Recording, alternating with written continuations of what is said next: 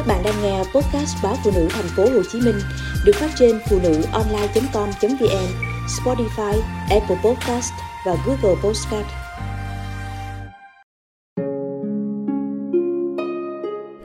Giá như em gặp anh muộn hơn chút nữa.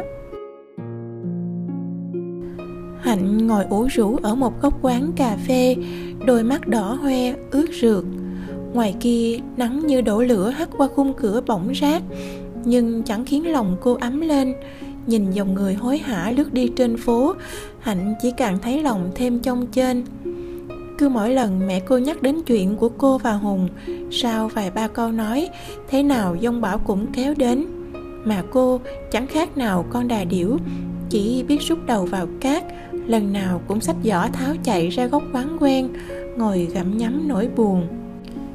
Hạnh quen Hùng sau khi ly hôn đã 3 năm trong một lần đi đám cưới người bạn. Khi đó, Hùng đang sống ly thân vợ.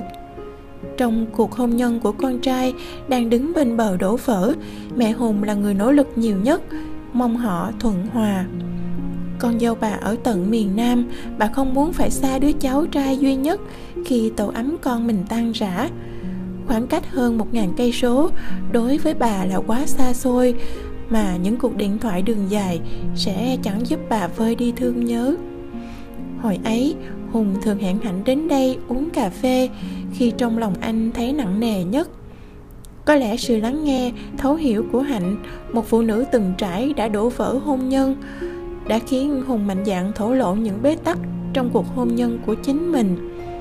Hạnh và hùng lúc ấy chỉ như hai người bạn tri kỷ, hạnh cũng không ngờ từ sự cảm thông, thấu hiểu, tình bạn này lại có thể phát triển thành tình yêu. Nhưng đó là chuyện của sau này. Lúc ấy, tình bạn giữa họ lại khiến mẹ hùng vô cùng khó chịu. Với bà, giữa nam nữ không thể có tình bạn đơn thuần. Nếu hạnh không có tình cảm với hùng, thì hùng ắt có tình cảm với cô.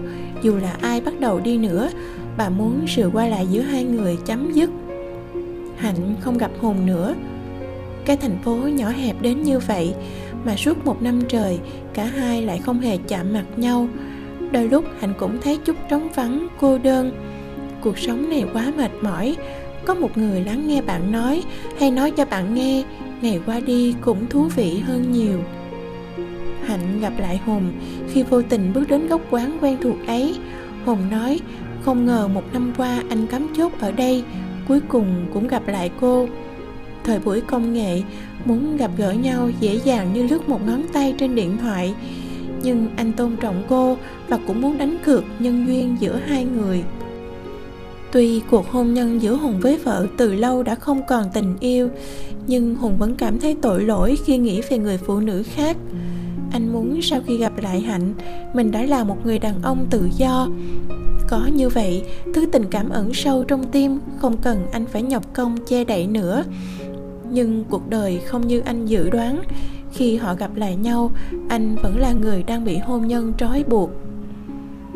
Vì thẩm phán tiếp nhận vụ án ly hôn của hùng từng cảm thán, bà chưa từng gặp một người nào như mẹ hùng. Khóc hết nước mắt khi biết vợ chồng con trai đã gửi đơn ly hôn đến tòa.